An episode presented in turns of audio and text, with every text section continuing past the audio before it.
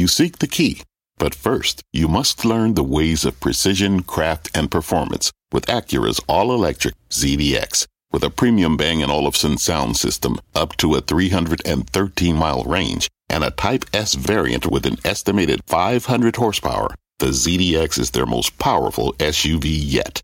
Unlock the energy when you visit Acura.com to order yours today. I'm Scott Wapner, and you're listening to CNBC's Halftime Report, the podcast, the most profitable hour of the trading day. We record this live weekdays at 12 Eastern. Listen in. Carl, thanks so much. Welcome to the Halftime Report. I'm Scott Wapner, front and center this hour. Streaking stocks, the major averages going for eight straight weeks of gains. That is the best run in years. The investment committee now debates how to play things as history suggests. The Santa Claus rally starts today. Joining me for the hour, Joe Terranova, Stephanie Link, Jim Lebenthal. Let's check the markets. We're green across the board. PCE was good. The data was good. Nike, not good. Nike's on pace for its worst day since September of 22. That's taking about 100 points off the Dow. So the Dow doesn't look as good because as bad as Nike is today, which leads us to our top story for the very reason that the lady who told us mm. she was scared to death going into this number says she's selling it going out of the number. That's it? Just sell it? Yeah, first, I think the quarter was fine. I don't think it was terrible. It was exactly as I expected. We were talking yesterday, actually, about flat revenue growth. We got flat revenue growth. But we also got better profitability, which is the thing that kind of kept me in the name. Yeah. I mean, it was much, gross margins were much better than expected. Outlook, though, no good. But no, the outlook was not very good. And so it's like an uh, opportunity cost is really what the way I'm thinking about it. I think that they will eventually get to low single, low double digit, upper single digit revenues eventually, Scott. But I don't know the timing. I think it's actually been pushed out as a result. They have a product cycle that's happening next year, but that's going to take a long time to get into the system. So for me, I think there are just better uh, other ideas elsewhere within retail, but also within the broader market. You think this is um, dead money? I do. I do, at least for the next six months. I really do. And so I would rather take that money. By the way, I'm up on the position a lot. The stock is still up 27% from the lows seen a month and a half ago. So I'm, I'm taking some of the profits and I'm going to deploy them into other things. I just think right now I don't necessarily need to buy something with the market, you know, kind of on a tear. This says that the 15% run since November 1st yeah. was bogus. That it, it was built on no I don't think bogus. Nothing. No, no, no, no, no, no. That's too. That's way too too well, too it's tough. giving back 11 percent now. But it's also up from the lows. It was up 37 percent from the lows, uh, recent lows a couple of months ago. I know, but so. January 1st to October 31st, the stock was down like 12 percent. Yeah. Everything that we've seen of late for this name has happened since November 1st till today or till yesterday before the sell-off happened after earnings. Right, and I think that the excitement was from the analyst community. We talked about it, four upgrades, all kinds of reiterating buys, upping targets, and all that sort of thing. So the setup was terrible going into the quarter.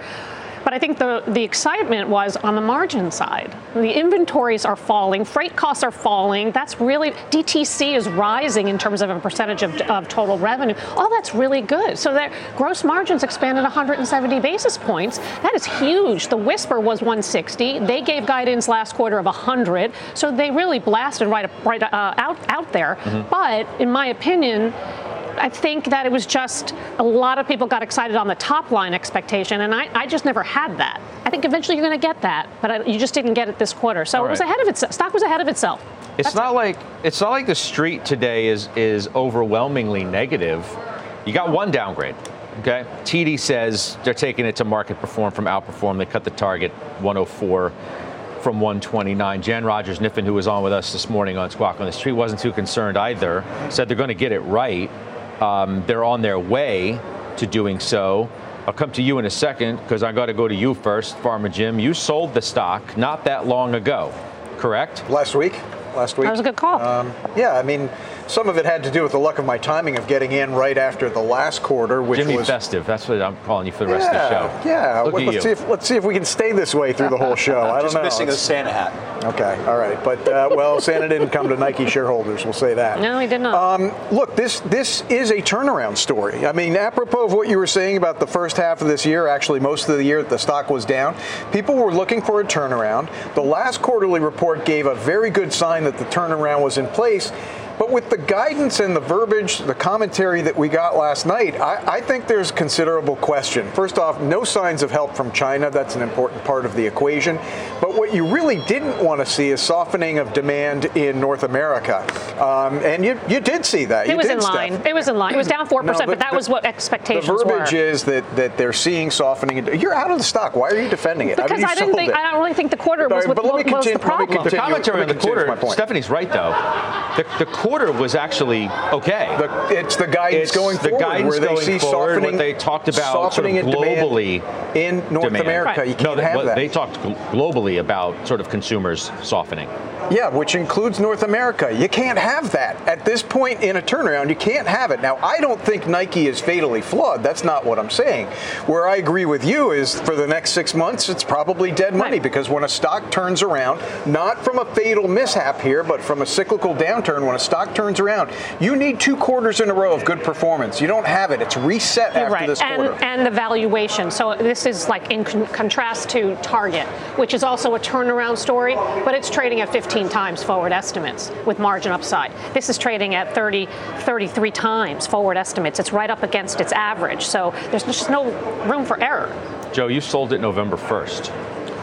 Yeah, we sold it November 1st. You out own of- Lulu. af- out of the JOET ETF. Um, if you walk back and see the reason why it was initially placed in the ETF, it was because of momentum. It wasn't, in fact, the quality metrics that we observe. The reason that we sold it was the deceleration in the revenue growth. It was there was clearly that Nike was losing a little bit of that qualitative nature. Um, there are stocks that have a stronger degree of sensitivity, if you would, to the macro. And Nike clearly is one of those stocks. You know, if you think about everything that you heard yesterday, what you continued to hear was promotion, promotion, promotion. Heavy promotion. Why? Because they're up against a challenged macro environment, very similar to what FedEx said the day prior. And I think to Stephanie's point, I don't see the improvement in that over the next six months. But you're not seeing a lot of discounting across the board in retail. I'll, I'll just go back to the conversation I had with Kniffen this morning, who knows the landscape better than anybody. Said you're not seeing a level of bloated inventory and incredible discounting like you, you might have in the past. So maybe this is in some part a singularly Nike story that Well, Nike it- it needs might- to get its you know what together. And it's not a read through to any level on any other retail. But does does any other uh, retailer have the, the magnitude of the exposure globally that Nike does? I, I mean, I would make the argument Nike is is so heavily exposed geographically like no other retailer that we could really mention. So I, I, I don't know if that's fair. I think Nike's doing the right things. I think Stephanie's right. The margins were okay. They're embarking upon a $2 billion uh, cost saving initiative. It sounds like they're doing the right things. It just sounds to me like they're acknowledging that it's China, it's Europe, it's the Middle East, it's weak. I mean, on the same day that Wells takes price targets up across its coverage list, Yeah. Burlington, Gap, Ralph, Ross, TJX, Tapestry, VF. You have you have TJX out, out of that list. Uh, yeah, I mean, and that's not cheap either, but that's like a compounder. They're benefiting from all the excess inventories that we've seen over the last several years.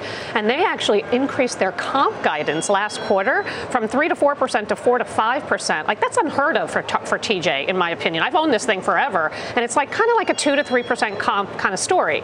Well, 4 to 5% is a material uplift, and they have pricing power, believe it or not. So um, I really like the story. It's just, it's not cheap, but you, you buy it on the days when they report earnings because that's oh, it always sells off on the news, and you get an opportunity. You got TJX, Burlington, and Ross out of this list. Yeah, yeah, and, and out of those three, look, the TJX has been consistently strong uh, for the better part of the last 18 months. Burlington's up 40% this quarter. It's still down 6% on, on the year. So let, let's be careful with that one. Uh, Ross Stores is up about 20% on the quarter. It's up 19% so far on the year. And then there's also Lululemon.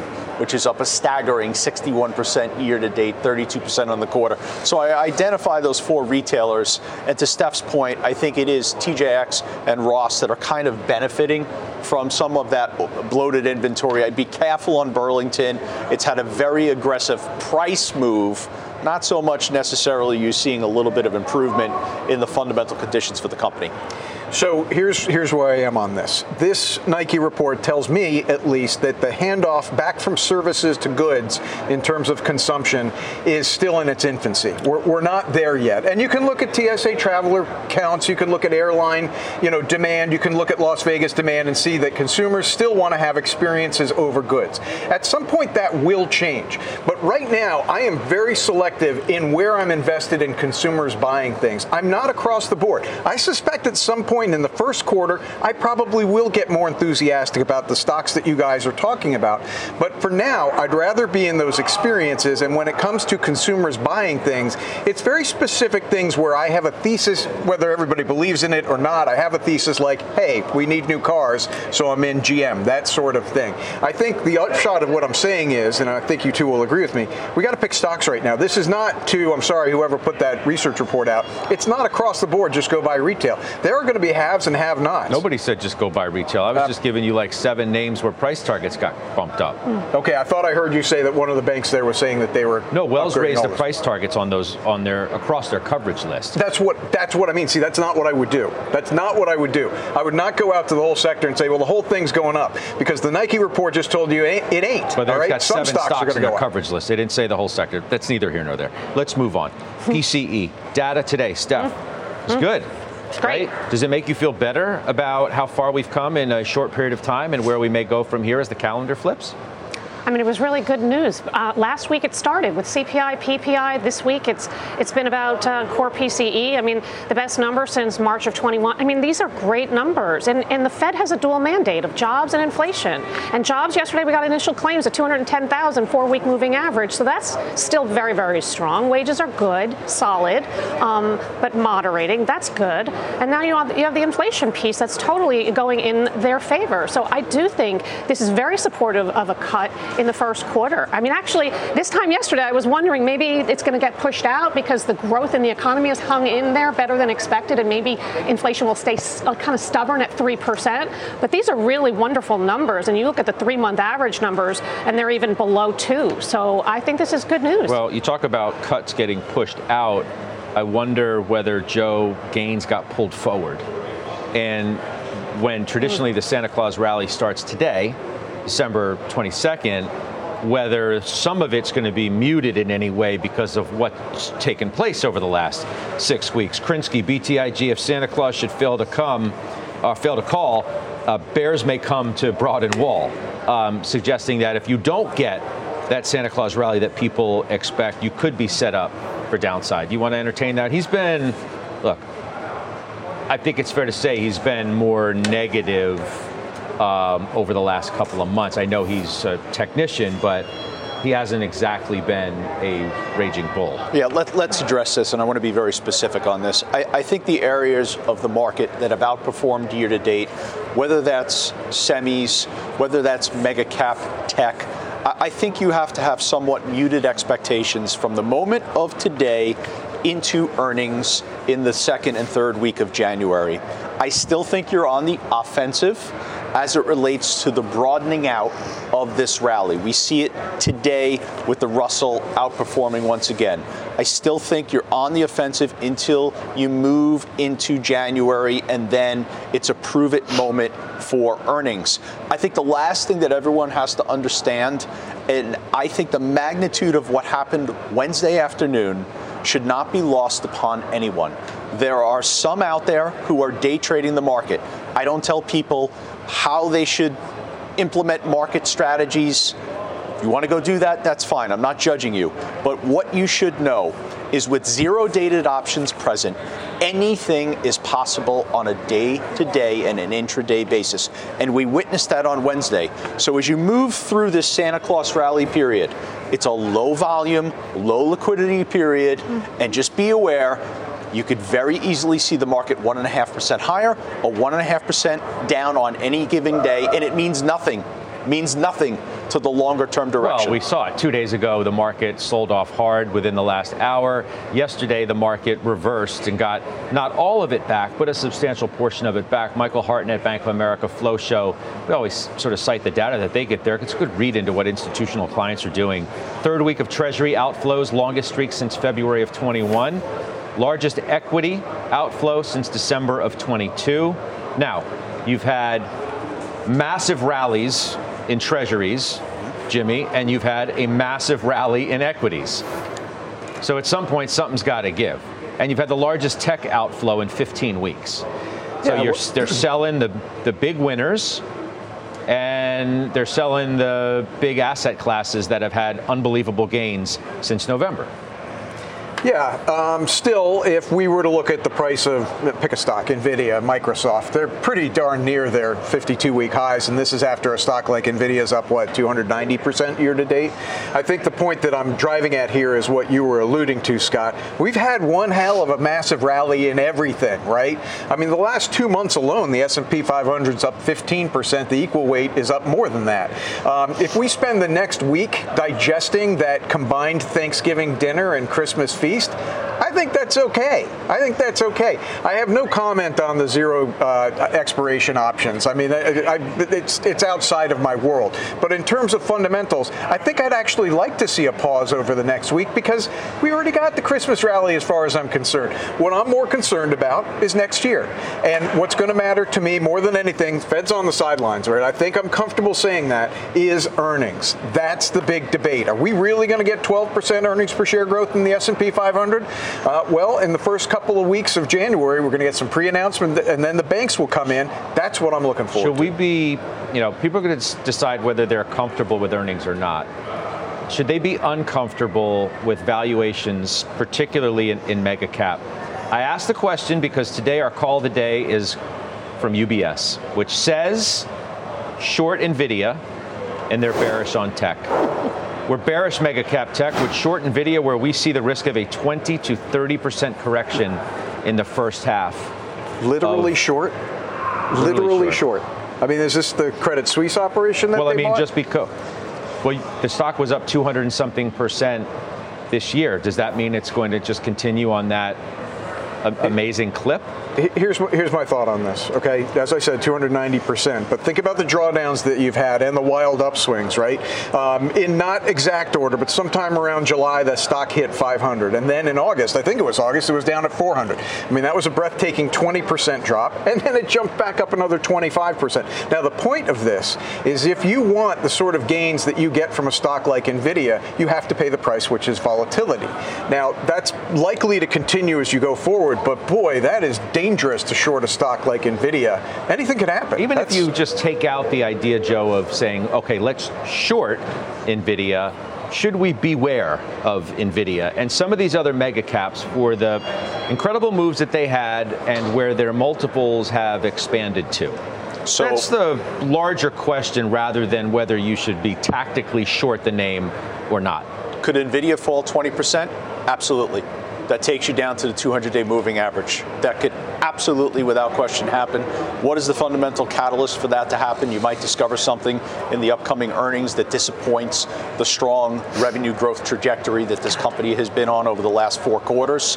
Um, it's, it's not going to alter very much my ownership my, my ownership of the stock. And I think a lot of people, if they saw NVIDIA down at the 200 day moving average at $400, would be more inclined to buy it there than to go short it there. But it absolutely could fall 20%. I mean, the, the year to date gains, again, just to remind you, Megacap, I know we sort of make these blanket statements, oh, they're up a ton just to refresh your memories here, Apple's up 50% year to date, Microsoft's 56, Alphabet 60, Amazon 82, Nvidia 235, and Meta 193. I mean, you know, you start to like where are you're going to get a nosebleed uh, yeah. up there. Well, I've been trimming Meta, and I'm actually now underweight the position just because of what you just said. I mean, 100, up 193% year to date. Um, it's not expensive, though. It's actually kind of reasonable for the revenue growth that you're getting 24 times for 25% revenue growth, which is actually accelerated throughout the year, and it should do that again next year. Um, I just feel like everybody's involved in these names, and I, I'm definitely welcoming the broadening out. Broadcom has actually done quite well. Lam Research has done quite well, not as well as these others, but I think that they're good 2024 stories specifically because they have specific situations. But I also like the fact that CDW is under the radar screen, and that's up nicely this year, up 27%, and it's attractive. And I like the PC market uh, and the bottoming there. Fortinet, we talk at nauseum. Right. IBM. You know what we don't talk at nauseum about? I'm sorry to cut you off for a minute. Uh, Analog devices, Joe, which you own. I saw two positive notes on a stock that I can't remember the last time we talked about. Well, we should. With any great detail, that's yeah, for sure. And, and well, th- listen, this stock has had a dramatic recovery from the lows that it was at uh, at the end of October at 154. So it bounced significantly. Where it was at the end of October, it was relatively flat on the year. So it more recently has gotten an upgrade. Um, it's gotten an upgrade from Edward Jones. You're beginning to see a little bit of a recovery. But I, I think the real tell for these types of stocks is Texas Instruments, right? Mm-hmm. I'd like to see Texas Instruments begin to participate in the semiconductor rally. It hasn't done that. So I, I'm not going to sit here. Yes, it is something that we own, but I'm not overly excited about analog devices like I might be KLA Corp, like I might be Lam Research. I mean, it was um, UBS which said they like ADI, and it was Edward Jones that actually gave the upgrade. How do we feel about Broadcom? I like Steph? Broadcom. I like Broadcom. It's I mean, I asked the question because if we're going to talk about NVIDIA, let's mention some of these other chip names. As we've said, the SMH, I think, has had their best year in 20, yeah. right, since 2003. So this stock's up a ton too. It is. You feel nervous it, about that or no? No, actually, because, um, well, first, it, it, trades at 24 times forward estimates. Estimates are actually going up because of the VMware deal, actually uh, by $15 a share. So it's 30% accretive, and it gets them 50% software exposure, recurring revenue. So when I said specific special situations for 2024, this is a special situation kind of story, in addition to why it has rallied year to date because of AI and them doubling their networking business uh, throughout the AI channel. So to me, I like it a lot. The story kind of changes though for 2024, which is again one of the reasons why I'm staying with a big position. So as we as we're having this conversation about are certain stocks too extended, Nvidia, Broadcom. You mentioned Meta. I'm sitting here and, so and I'm name, looking. I could, I could, name 200 that right, gains but, that are but, insane. Right. right? I, I, okay, um, that's fair. But you know, I think you would agree. Those are three stocks where you think about them. They're kind of all stars for 2023, and they're certainly very popular names for people to be invested in. Yeah. Each one of these stocks, relative to their 200-day moving average, is 20% above it in terms of where price is. And in the case of Broadcom, it's nearly 30% above the 200-day moving average. Now, I'm going to cite that for reason. Because if you study technicals, the sweet spot generally in a bull market to be above a 200 day moving average is 11 to 15%.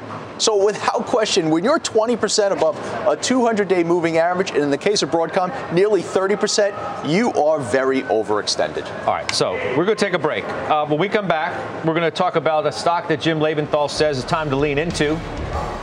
We also have calls today on the banks, on BlackRock, Regeneron, and the one that Jim is going to tell you about next.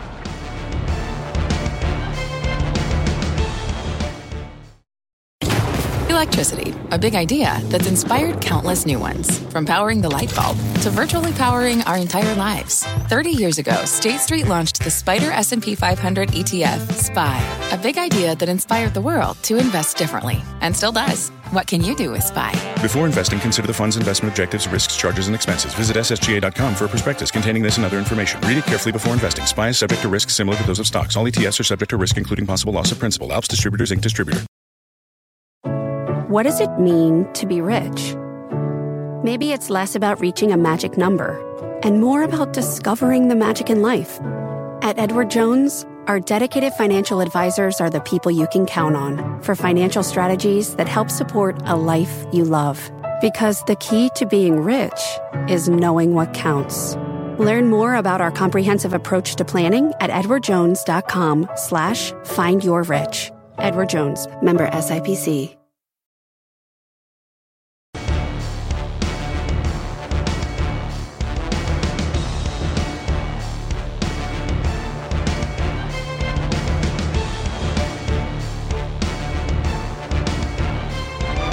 Right, some of these calls. So, Steph, Oppenheimer says they're bullish on the banks, even with the rally that we've seen since the October 27th lows. Bank of America, Citi, Goldman, Jefferies, Morgan Stanley, and U.S. Bank. Yeah, so I own Bank of America and Morgan Stanley. Bank of America's flat on the year, even with the rally, and it trades about one times book. Um, I think, and they actually just reiterated about two weeks ago their net interest income for the quarter and expenses for the quarter, and they were basically right in line. So now you're waiting for fees and what they can do with fees, and I think it's going to be mixed. But I do think that they can continue to cut costs while we wait for fees to actually rise. And so I think you have operating leverage there. American Express actually also is a is a big position for me too, Scott. Um, and they actually released November data, loan growth of uh, loan balance is up up 15%, delinquencies only up 50 basis points, net charge-offs actually down uh, 70 basis points. So these are really good numbers, and that stock trades at 16 times forward. So I like that one as well. Jimmy Festive's been telling everybody he knows to buy Citi. Right? I have. You're making the case. You like what Jane Fraser's doing. I, I really do. I've actually liked what she's been doing all along. I mean, she's been in the driver's seat for two and a half years, but the market for the first year and a half really didn't give her any credit whatsoever. Uh, maybe that's because they didn't focus too much on the international operations, which she spent the first 18 months rationalizing. Now she's going hard at the domestic business, hard. She's cutting expenses. She's cutting unprofitable businesses like the municipal bond underwriting and distressed debt trading business. Um, I like what we're seeing here. We're getting a lean, mean fighting machine out of Citigroup, and frankly, the analyst community is starting to take note. So I, I like what I see here. Joe, Morgan Stanley's the one you've leaned into. Yes, uh, back at Morgan Stanley. I'm trying to correct my mistake of selling out of it in October.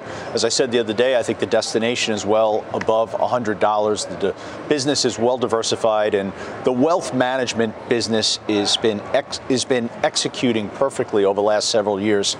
I've owned Bank of America for many years. I sold that in October.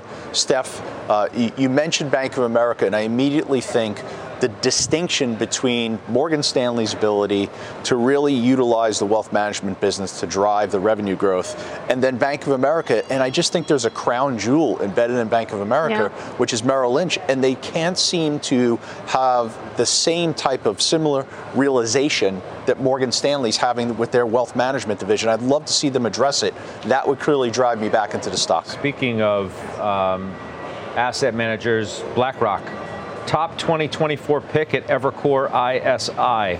Outperform price target goes to 860 bucks from 825.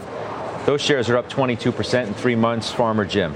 You know, sometimes the investment thesis just becomes so th- so simple. I, I almost wonder if I'm simplifying it too much, but this is a business that makes money through fees on assets under management. Just a second ago, we were talking about S&P 500's up 15% over the last two months. I don't think anybody had that in their operating model uh, for BlackRock.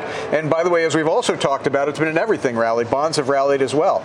Now, that may not continue at that pace through 2024, but I certainly believe the financial markets are going to be strong and healthy throughout 2024, which means earnings are going up because fees on assets under management are going up. Assets under management are going up. It's that simple. Joe, Regeneron today gets its target to 1125, excuse me, from 1050. That's at Oppenheimer. Outperform. You on that? Boy, that's that's that's a long way uh, to, to, to go. Um, I mentioned before, you know, the distance between the 200-day moving average. This is a stock that we added to the ETF in January of 2022. So we've got a 40% gain. The stock is up 16% year to date. Um, this is a reasonably valued healthcare company at 24 times. This is a company that uh, has a market cap of close to 100 billion dollars. Um, I don't see anything in terms of the revenue growth or, the, uh, or deterioration in the balance sheet that would drive us out of the position. The momentum is well entrenched, and I think the setup for 24 is a strong one. So CVS, CVS Health is the one that we teased in the prior, uh, before the prior break. Uh, the one that you said it's time to lean into and buy. I, I, I really do believe that. Price that. target goes to 94 at HSBC. They agree with you. That's 22% Upside, underachieved, attractive, and under, un, underappreciated, attractive, and undervalued. Here's what happened at CVS. From 2020 through 2021, the stock doubled. And then a whole spate of bad news came out. You had the CMS stars rating on their Medicare Advantage plans come in badly. That was about a year and a half ago.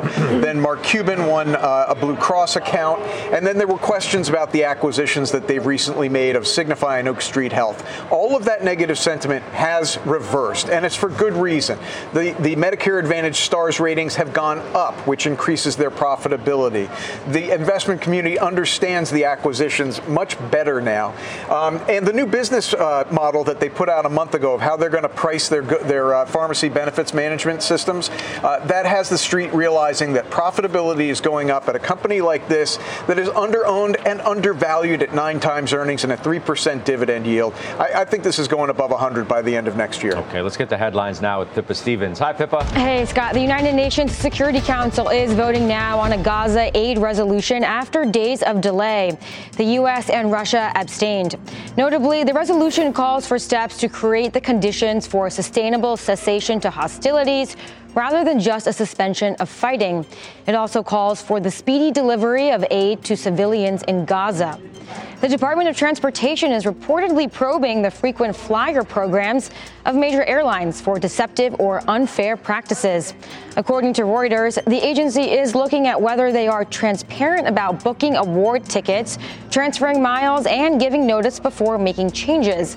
The government is also examining whether miles are devalued over time, making it harder to book award tickets. Major U.S. airlines have yet to comment on the report. And today marks the annual pilgrimage to Stonehenge for the winter solstice, the shortest day of the year.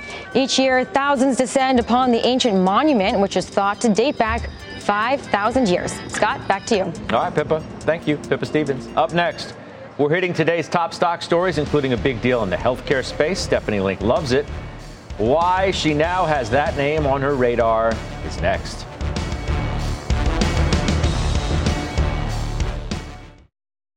Old Dominion Freight Line was built on keeping promises. With an industry leading on time delivery record and low claims rate, we keep promises better than any other LTL freight carrier because we treat every shipment like it's our most important one. Which means we do the little things right so that we can keep our promises and you can keep yours too. That's what drives us. To learn how OD can help your business keep its promises, visit odfl.com. Old Dominion, helping the world keep promises.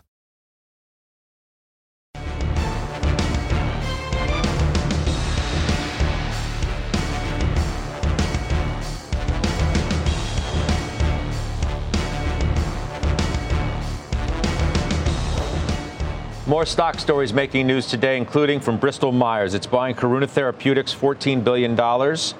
Stephanie Link, you say you love this transaction. Now you have some Nike money burning a hole in your pocket.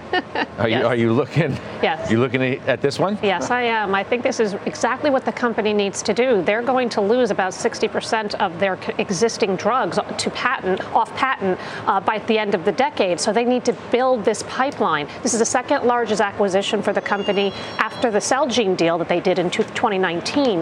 And so it's not going to be a huge game changer, but they have to do several of these to get the confidence from investors that they have a pipeline going forward in the out years. Um, stock's down 26%, um, trades at like eight times earnings. That is a 4.6% yield. So I think that is really interesting. Healthcare, as you know, has lagged all year long, uh, and I think that maybe you can have a catch-up trade next year.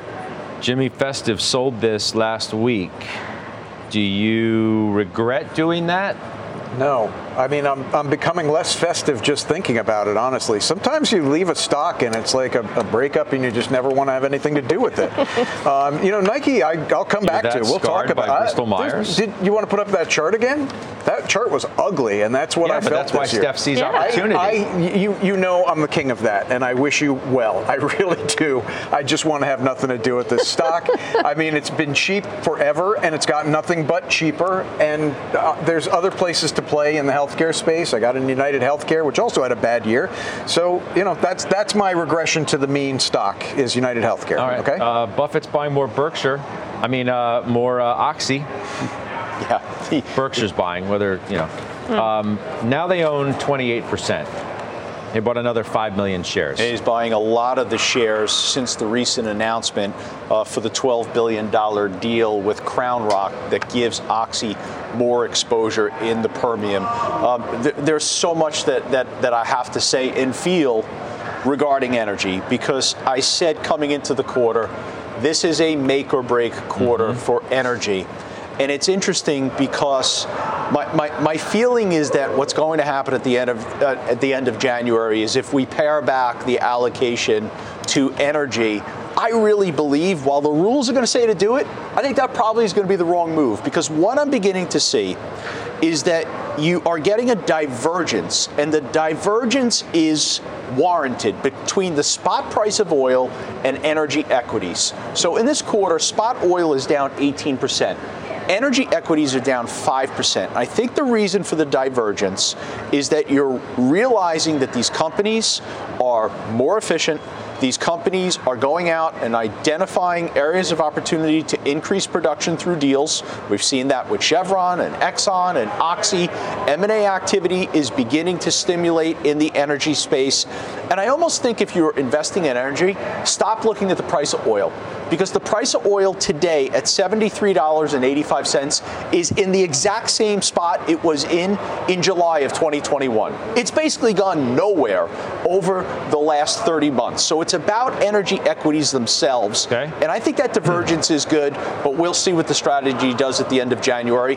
It might be a fake out in terms of what we do. Steph, you take the Oxy um, additional buy as yet more evidence of why you like your holdings in that space. Sure. SLB and FANG. Yeah, mm-hmm. yeah. So I sold Chevron and I put that money in more money into SLB and into uh, FANG, um, Diamondback Energy, um, because I like those two stories very much, and they're very cheap at this point in time. I mean, Schlumberger is the number one player in oilfield services, and you're getting it for 17 times forward estimates. It was flat on the year. They raised guidance all three quarters so far this year, and the stock hasn't really done anything. I think that um, the technology innovation is so incredible um, and underappreciated. So that's the one, if I'm inclined to add to either of these two names that I own, I'd still be buying even more. And it's a pretty large position. Okay. Um, coming up, the committee looking to make more money in the metals. Gold is breaking out again. Jim turning up the volume on one corner of the metals market. We'll bring you the trades.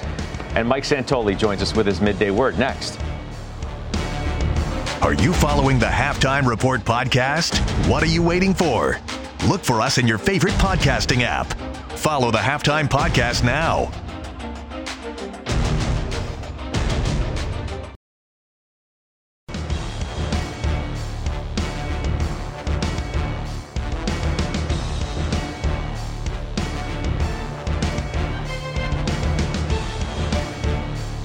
Senior markets commentator Mike Santoli at the table with us. Uh, all right, end of the week. What's on your mind? You know, there's some sense in which the, the strength, the bid in the market can kind of seem like a victory lap. You know, we, we did it. The PCE number told us what we were hoping to hear and what we expected to hear. But um, I think if you dial it back, um, the market has set itself up. There's, it's hard to find real flies in the ointment. You know, as Treasury yields have crashed, uh, investment grade credit spreads have also been going down. I mean, it's not as yeah. if the spreads are holding up, which means just cost of capital going down. You have the S&P at the same place it was exactly two years years ago ahead of the big Fed tightening cycle. Now we're on the other side. So it's just tough to, to really quibble that much, except when you see a little signs of, you know, margin pressure in individual companies and sectors. And you start to see maybe some consumer fatigue. How much are we going to step down economic growth, if at all? So I think those those questions are going to hang over this market for a while, but I don't think that we're some somehow precariously perched going into next year on risk. FedEx and Nike, in other words, not enough yet to throw anything overboard. I think that's the way to think about it. Now, you know, I'm looking at things like overall discretionary performance relative to staples, overall higher beta stocks relative to low vol. So the kind of risk appetite tells and the cyclical indicators are still telling you that we're okay on that front. But I mean, you don't ever want to dismiss FedEx and Nike. I do think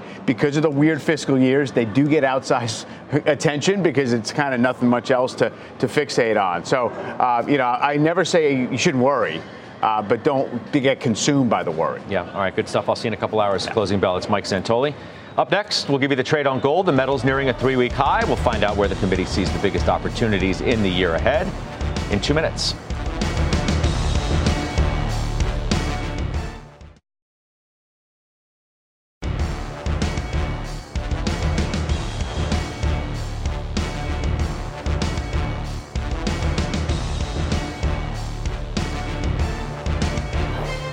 Welcome back. Metals, they've been on the move. Gold and copper on pace now for back to back weekly gains. Gold and copper, fifth positive week. Joey in six. You got the GLD, Freeport, Nucor, Steel Dynamics. It's playing the disinflation trend that's obviously present in markets right now. I think the, the false premise is that you buy the metals, specifically you buy gold in an inflationary environment. That's incorrect.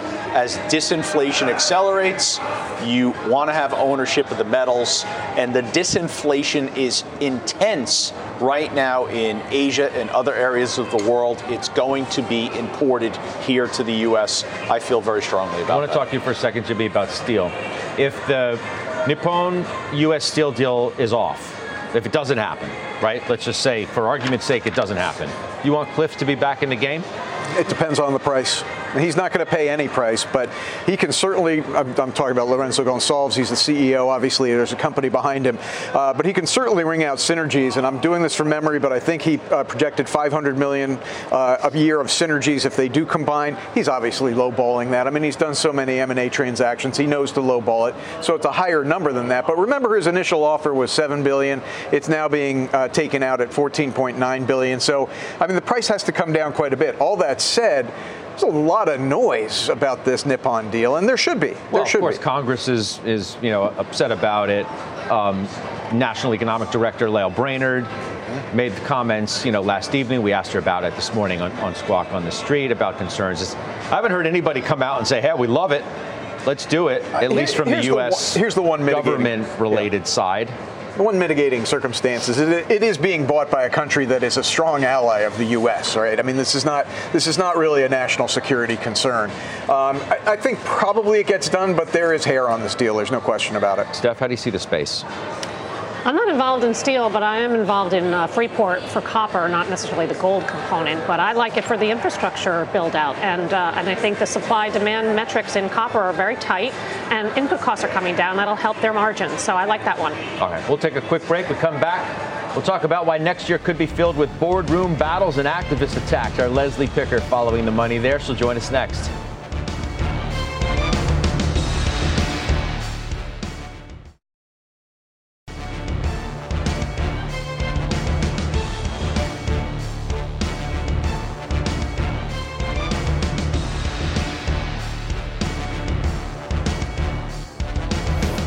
Welcome back to the halftime report. Boardroom battles expected to ramp up in the new year as more activists go on the attack. So says our Leslie Picker here at Post 9 following that money, as always. What'd you find out? Hey, Scott. So here's a wild stat provided exclusively to us from Goldman Sachs. One out of every six companies in the S&P 500 currently has an activist invested. Some are active, others are just kind of lurking there. Campaign levels are about 8% higher than the average over the last four years. But things could start to ramp up. Between December and February, more than three quarters of U.S. public companies opened their nominating windows for dissidents to put forth directors. The environment appears to be conducive with a more optimistic macro outlook, lower volatility, high corporate cash hoards, and reasonable leverage levels. Goldman's global head of activism defense, Avi Mehrotra, tells me, quote, these conditions provide fertile ground for activists to create the foundations to launch their campaigns. And activists are feeling emboldened after having returned nearly 8% in November alone the best performing hedge fund sub strategy among the 28 published by HFR. As for what to expect in 2024, I'm told there will be more big cap fights, more activity globally, particularly in Europe and Japan, and more pressure on companies to do mergers and divestitures, Scott. So maybe we're already seeing some of this kind of under the radar M&A activity percolating under the surface. What impact, if any, do you think the run in the market has had as we make the turn into the new year? And let's just, for argument's sake, say that we have another strong start. Is that better or worse? It's definitely better because if you're an activist at the end of the day, you want to show those 8% returns. You don't want to, you could win a proxy fight, and if you have negative returns, your LPs aren't going to be very happy. Also, if you're going to go public with a position, you want to make sure it's going to go up from there. You don't want to be kind of calling for all sorts of things and then having the economy go into a recession. So that's kind of why activism has been, was muted at least in the first half of the year because activists didn't want to be on the record and then being kind of that last big call before the economy fell off a cliff. Since that didn't happen, the market garnering some steam, all of those are ripe conditions for more activity. Okay, the All Stars are out in full force too. Nelson Peltz among them with Disney, Jimmy, which you own. That's probably the most high profile one that we need to keep our eye on. Um, by the way, that stock gets reiterated to buy today at Bank of America. Your commentary, though, to the producers today, I find interesting. Stocks are up, breadth is expanding. I don't see opportunities for them, them being activists, yet you were making the case quite loudly that you were supportive of Mr. Peltz in the stock that you want to see go up. Yeah, I, and I hope I phrased it properly, which is to say this. When I woke up on that day that he announced he's doing a proxy fight, I didn't wake up saying, boy, I hope Norman Peltz does this. Having said Nelson, Nelson, Peltz, sorry, sorry. Uh, having said that, um, you know, once he announced that, my feeling is there's only upside. I mean, it can't hurt. There's only upside to a couple of his nominees being on the board. So that's the point that I was trying to make. Uh, and I and I do still support uh, Mr. Peltz in that in that endeavor. It's interesting to hear from a shareholder think that the presence of an activist means there's only upside mm-hmm. in the stock, which emboldens them to have more campaigns. Yeah, I think it depends on the stock, of course, and it depends on the activist specifically, because sometimes if you're a management team, you would see a the presence of an activist as being a distraction, uh, which can be an issue if you're looking to do a certain strategy and then all of a sudden you have to deal with a proxy fight and that's costly.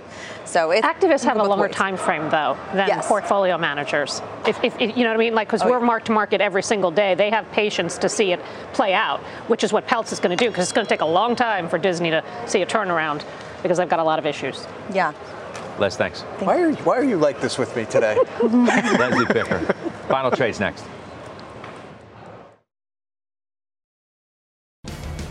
Closing bell, 3 o'clock Eastern. I hope you'll join me because we got a great show on this Friday. Dan Greenhouse joining Alicia Levine with me, Kevin Simpson, new trades, and Cris Collinsworth. Can't wait for that because we got to talk about this Peacock holiday exclusive game that we've got in our family, Bills Chargers, and the exclusive wild card game as well. So we got a lot to talk about. Two games coming up tomorrow, these holiday doubleheaders, and a lot ahead. All right. We also want to introduce the newest member of our halftime report family. This is the best news of the whole day. Our all star producer, Kara Caruso, and her husband, Arthur, welcoming their beautiful son, Roman, into their family and into ours. We are happy to report that mom, dad, and baby are all healthy and happy. Congratulations. Final trade, real quick. Give me a name. Transocean. Johnson & Johnson. Diamondback. All right. See you on the closing bell. The exchange starts right now. You've been listening to CNBC's Halftime Report, the podcast. You can always catch us live weekdays at 12 Eastern, only on CNBC. Opinions expressed by the Halftime Report participants are solely their opinions and do not reflect the opinions of CNBC, NBC Universal, their parent company, or affiliates, and may have been previously disseminated by them on television, radio, internet, or another medium. You should not treat any opinion expressed on this podcast as a specific inducement to make a particular investment or follow a particular strategy, but only as an expression of an opinion. Such opinions are based upon information the Halftime Report participants consider reliable, but neither CNBC nor its affiliates and or subsidiaries warrant its completeness or accuracy, and it should not be relied upon as such. To view the full halftime report disclaimer, please visit cnbc.com forward slash halftime report disclaimer. People today can spend half their lives over 50. So it's good to be financially ready for what's important to you as you get older, like a family vacation. Or starting your dream business. Welcome to Connie's Coffee. How may I help you? AARP's trusted financial tools can help you plan for whatever your future holds. That's why the younger you are, the more you need AARP. Start planning today at aarp.org/moneytools.